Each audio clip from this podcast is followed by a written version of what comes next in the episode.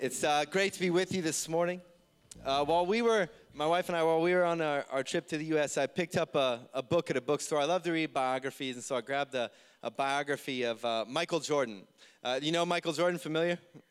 Second greatest player of all time, basketball. Um, kind of to LeBron James, number one, of course. But um, anyway, just kidding. it's argument. It's fun to have arguments. And um, anyway, uh, so I grabbed this book and it was fun to kind of read. I love to read people's stories, what they're like growing up. Michael Jordan was kind of famous and renowned for because he was, uh, you know, probably the greatest of all time. And he was renowned for his trash talking. He was uh, known as someone who would always talk about, during games. He would trash talk. Pastor Ryan's a bit like this when he plays. Um, I, am more humble and things, but just kidding. like, you're doing it now. Anyway, um, but he, he, he would always kind of, you know, talk confidently. And so when Michael Jordan first got recruited uh, to play university at the University of North Carolina, and he got recruited to play, people didn't expect, you know, this guy's going to become the greatest of all time. He was just another kid. Uh, I mean, he was good, but he was on this team that people back home thought, I don't know why you went there, you're never going to play. But one of the things that all the players on the team remembered was that even when he came in as like an 18 year old, he was just constantly uh, running his mouth, talking about, you know, kind of talking trash, as you know how that kind of goes in sports, how great this and that. Now, end of his freshman year, his team makes it to the championship game. They're down to the very last few seconds of the game. Not only has he started to play a lot, he's playing a significant role in the team, and in the last few seconds of the game, he gets to take one of the final shots of the game to win the game and the first ever championship for the University of North Carolina. It's an iconic shot. You may have seen footage of it. Now, guess what happened? The next year when he came back to school. How do you think his talking went then? Everyone said, if you thought it was bad before, it's off the charts now. There was guys on the team, they were like, man, we thought he was talking, but the guy, and it, you know why? And why did he talk to me? Because he had this crazy confidence in his abilities.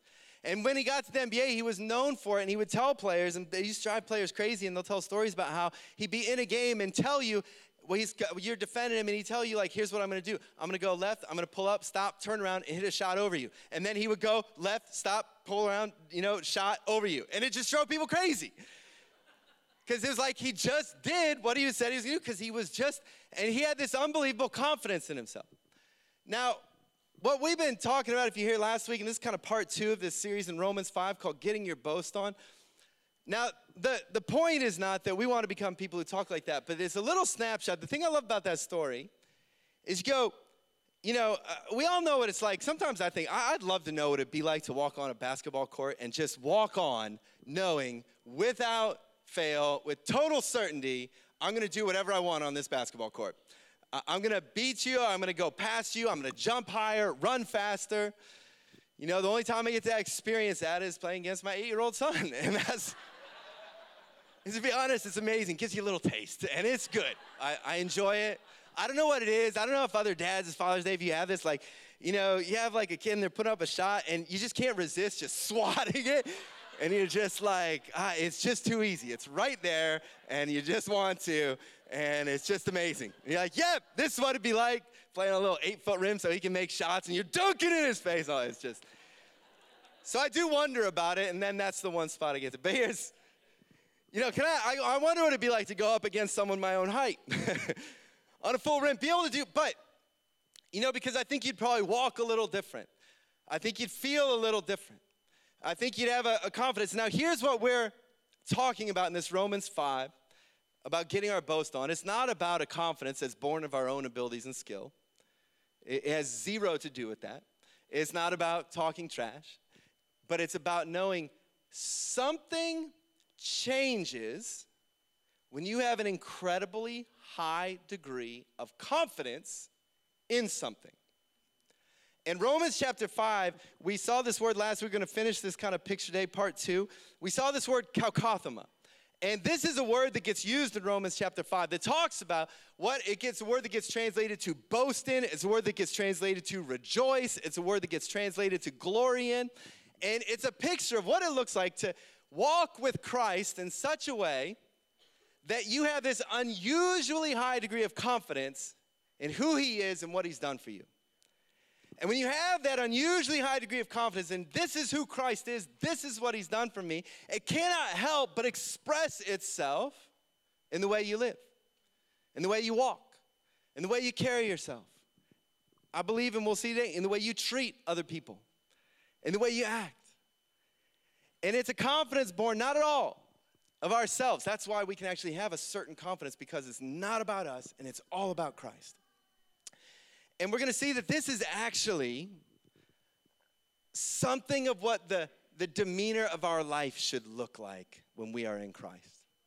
That we should have this. There should be kind of that we stand a little taller, we walk a little different. There's a joy, there's a peace, there is a, a grace that's with us that is just different. And it's it just can't we can't help but express it. In the way we live, in the way we walk, the way we talk, all these things.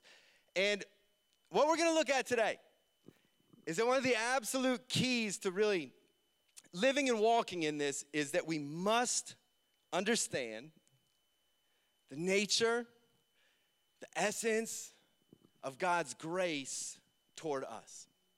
Romans chapter 5, verse 12 picks up the, the second half of this passage, and it says this. He says, and he's going to talk here. This may feel a little confusing at first, but what Paul is going to do is he's going to quickly sort of unpack for us sort of the nature of sin and, and how it came to be in the world, the nature of its consequences, its effects as it came through Adam, who acted as a representative of humanity and chose sin. He says this Therefore, just as sin entered the world through one man, and death through sin, in this way, death came to all people because all sinned. So, this starting point, he wants us to kind of wrap our minds around this. And this may seem like, okay, how is this going to relate to Joyce? He wants us to understand something the nature of sin. That sin is a reality. Everything you see on the evening news that makes you want to shake your fist and say, this is not how the world is meant to be, that is sin. It has invaded the world. Death has come into the world through sin. And we all intrinsically know there's just something wrong.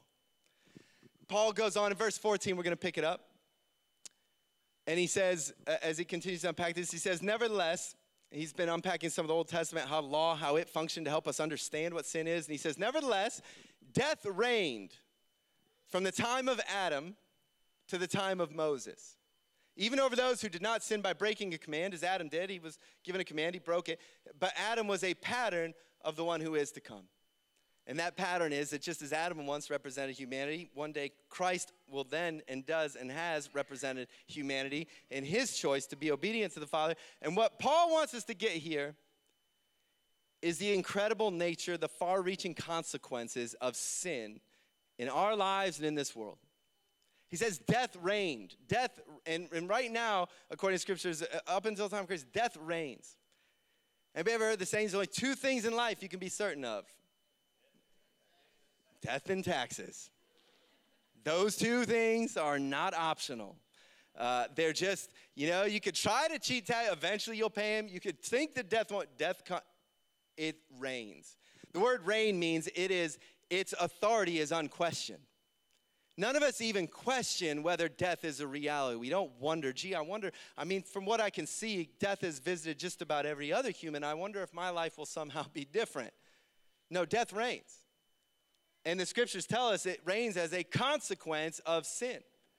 That sin, through that choice, it, it entered, it, it literally what it means, it invaded the world, and it's now, you know, it runs rampant. We, we see the effects of sin. You know what Paul wants us to get here is that sin, this is no small thing. And sometimes we might like to kind of picture God and, and, and sort of think, you know, God's like this grandfather up there, and when we do something wrong, it's, we're, we're sort of hopeful, God, it's not a big deal, right? And we hope He'll just be like, yeah, no big deal, that's fine, no big deal. No, that's not who God is. He's perfect, He's holy, and sin's consequences are wreaking havoc, as Romans 8 would say, on the whole of creation. it, it is the whole creation, Romans 8, Paul says, is groaning because of these consequences. And it's not something that's out there in someone else or somewhere else. It literally has affected every human being. You know, when we look and see someone who we feel their sin is so much greater than ours, or look how messed up, if you will, they are. We, it, it, according to scriptures, we don't look and say, well, that must be because they were worse than me. We just begin to understand, no, they're but for the grace of God go I. That's who I could have been, that person. Sin wasn't out there in them and not me. That's just their life circumstances may have been quite different than what we happen to experience. Sin is a problem. Now, why do I tell you this?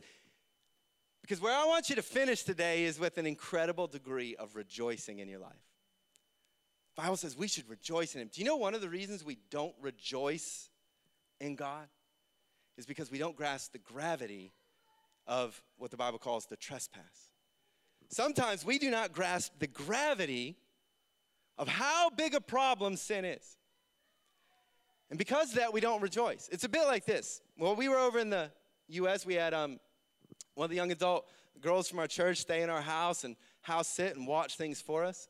I want you to imagine we came home, had been four weeks, and we're like, hey, how'd things go? Imagine she greeted us and she said to us, hey, you know, while you're gone, I was checking the mail, I brought it in, and I found a, a bill in the mail, and I just thought, I'll go ahead and pay that for you. Now, how should I respond? Well, it kind of depends on what the bill was, doesn't it? Let's suppose, say, what, what, what was it? She's like, well, actually, it was your Netflix bill. You know, and I'm like, now, no one actually gets a Netflix bill. no one ever gets that in the mail, but let's just pretend that Netflix didn't try to sneakily just keep taking our money and they actually mailed us a bill. And so,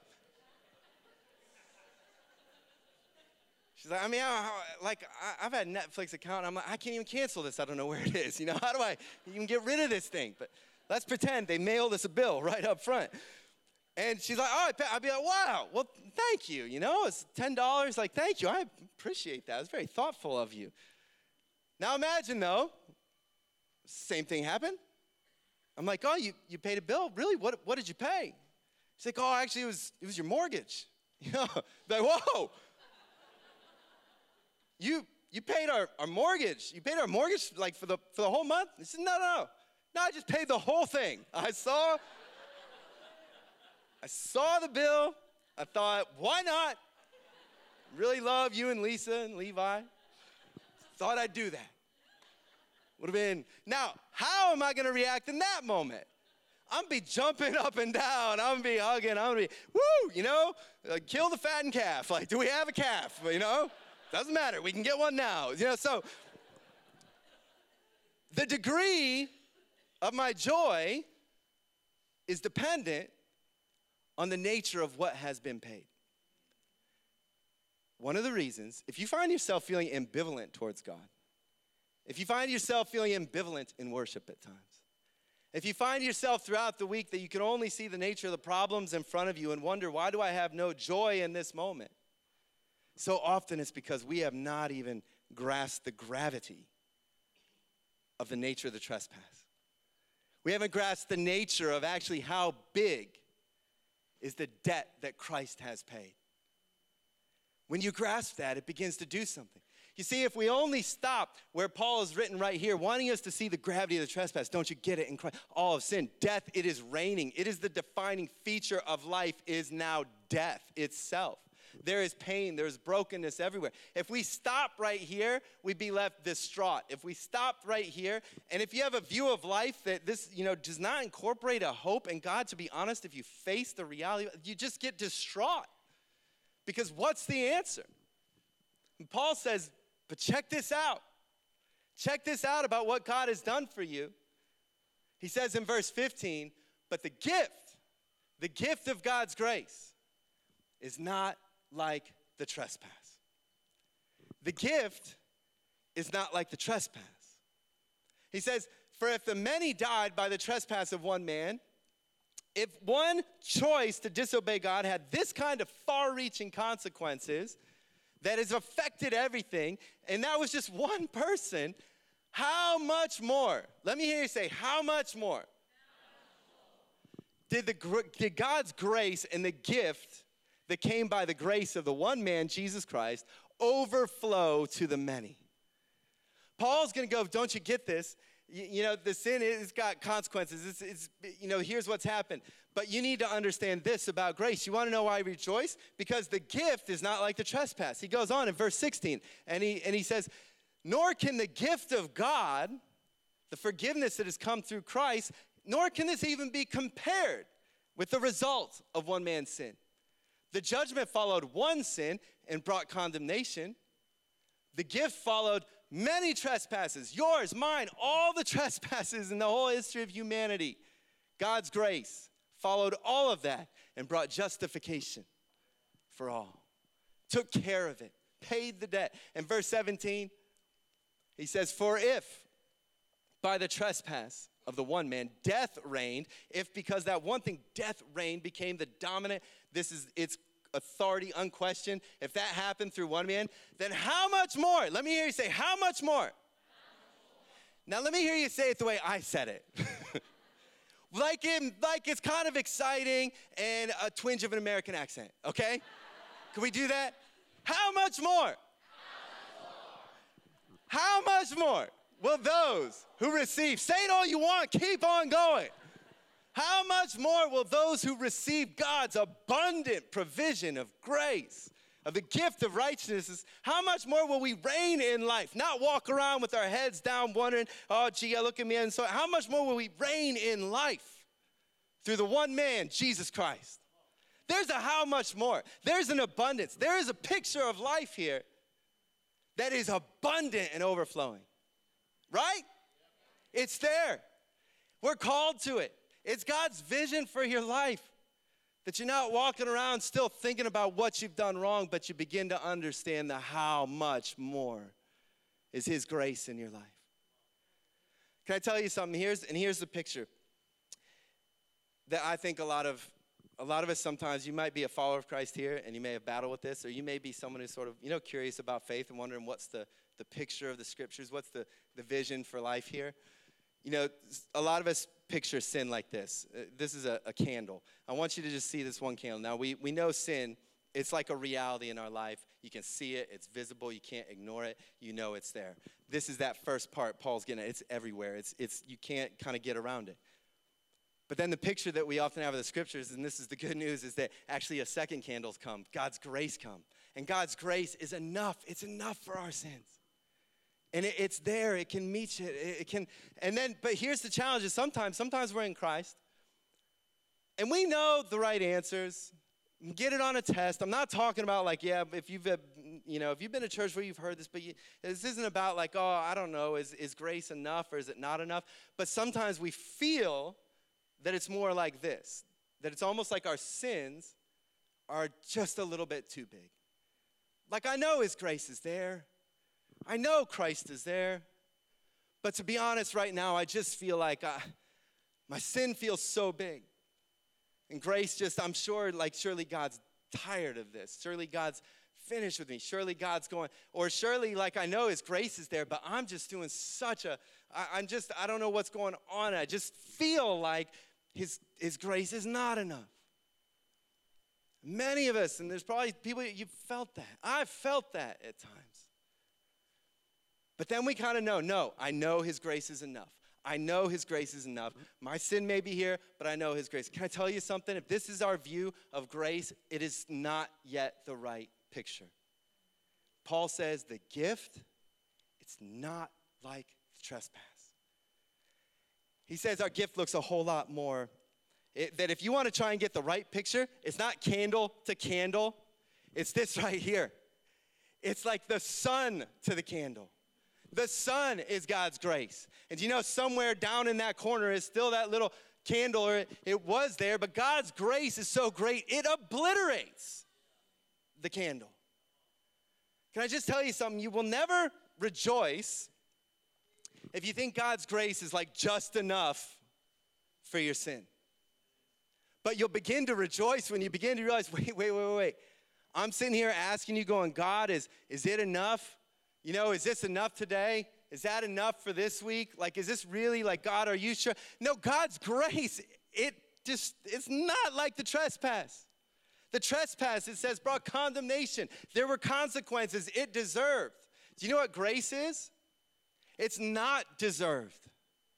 God's mercy is, is God saying, you know what? The consequences, the wages of sin, it's death. Mercy says you're no longer going to have that. Do you know what grace is? It goes to a whole nother level and says, not only are you not going to get what you deserve, you're going to get a whole bunch of other stuff you didn't deserve either. Grace is God's unmerited, we didn't earn it, it's His unmerited favor, it's His unmerited goodness towards us. It's that, oh my goodness, He is love towards me. He's grace towards me. He's for me, not against me.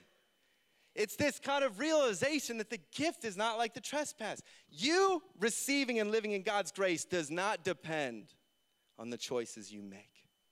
The gift is not like the trespass.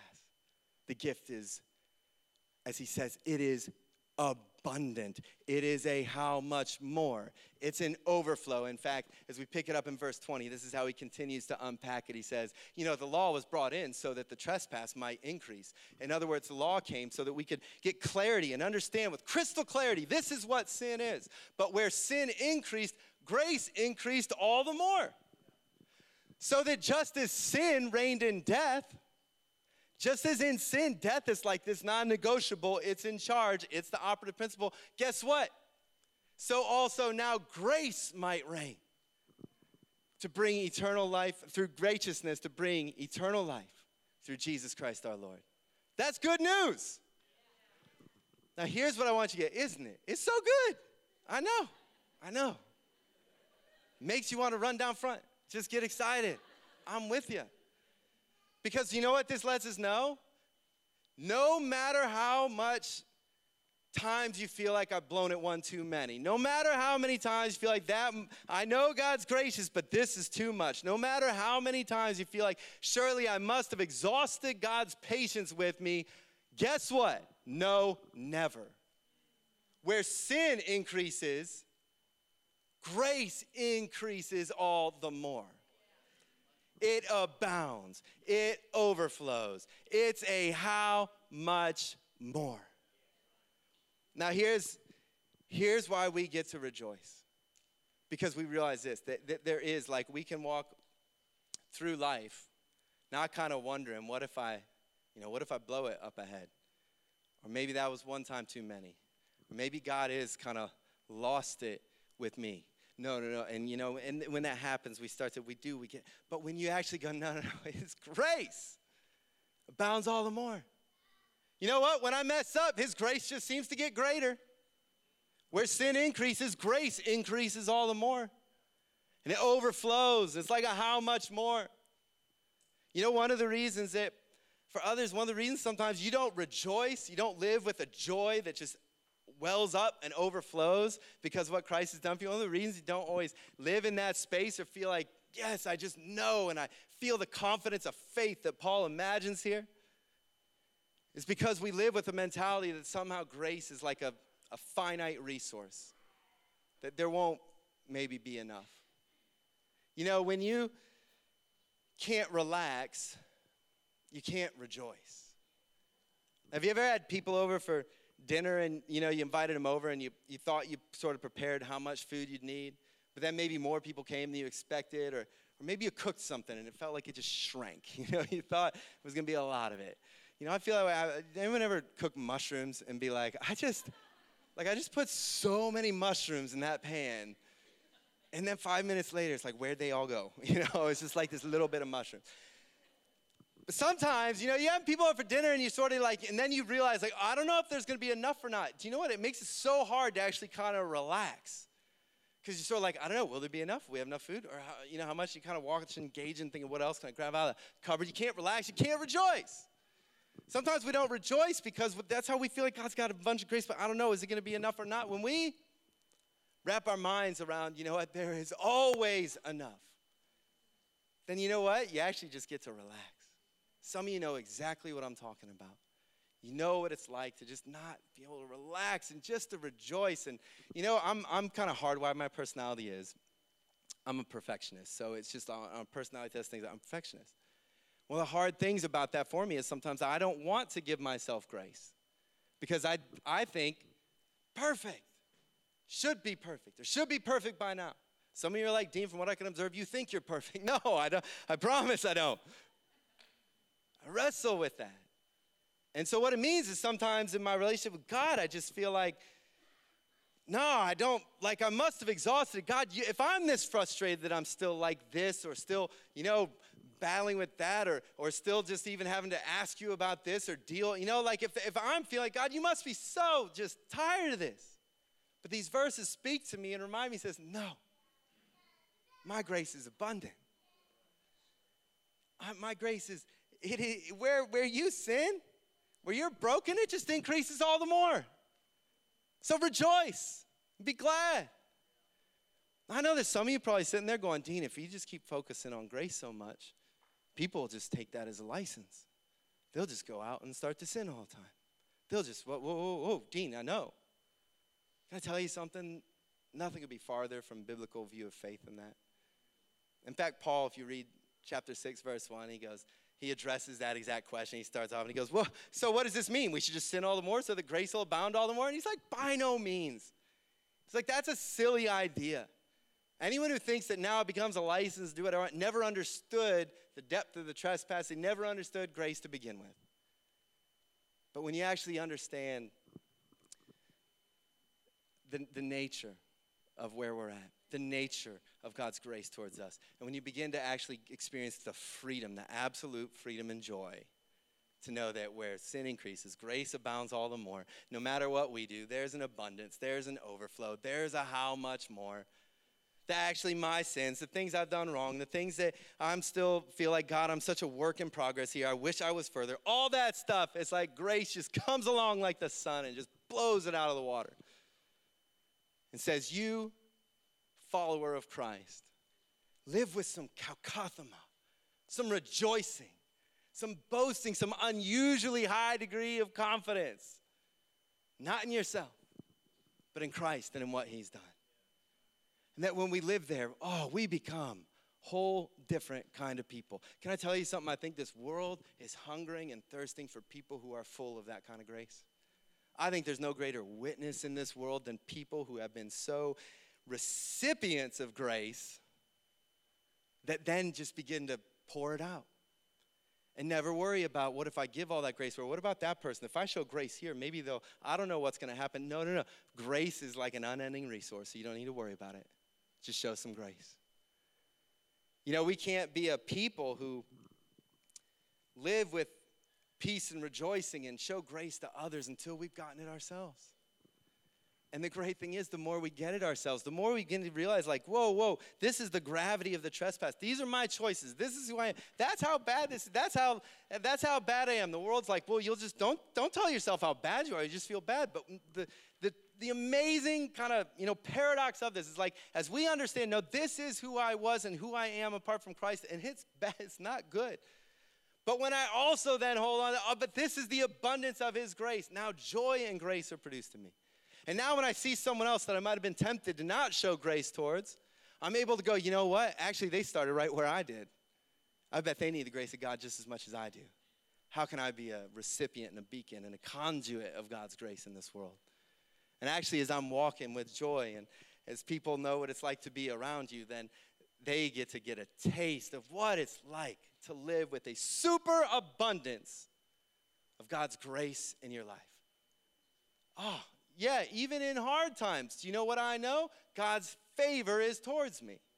Life may be rough at the moment, but God's grace is still with me in it. His unmerited favor I know with confidence is with me. See, I'm going to invite the team to come back up. And I want to pray for you this morning.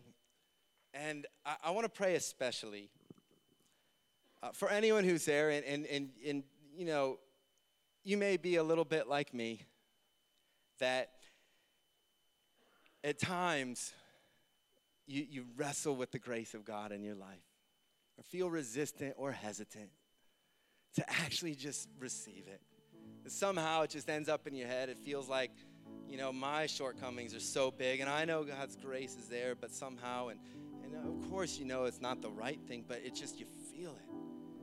Or anyone who's here and you just say, you know what, I want, I want to live in that kind, I want that kind of joy, that kind of rejoicing. Because when you got that kind of confidence in God's grace, boy, you walk through life different. You know, when you live like that, it changes how you walk, it changes how you talk, it changes how you'll, you'll sing on a Sunday, it'll change how you'll go to work on a Monday, it'll change how you experience a challenge that gets thrown at you on Tuesday. It'll, it just changes things. But it doesn't come from sort of living in a space where, man, I hope it's just enough. It comes as we begin to experience more of who He is. Can I invite you to stand?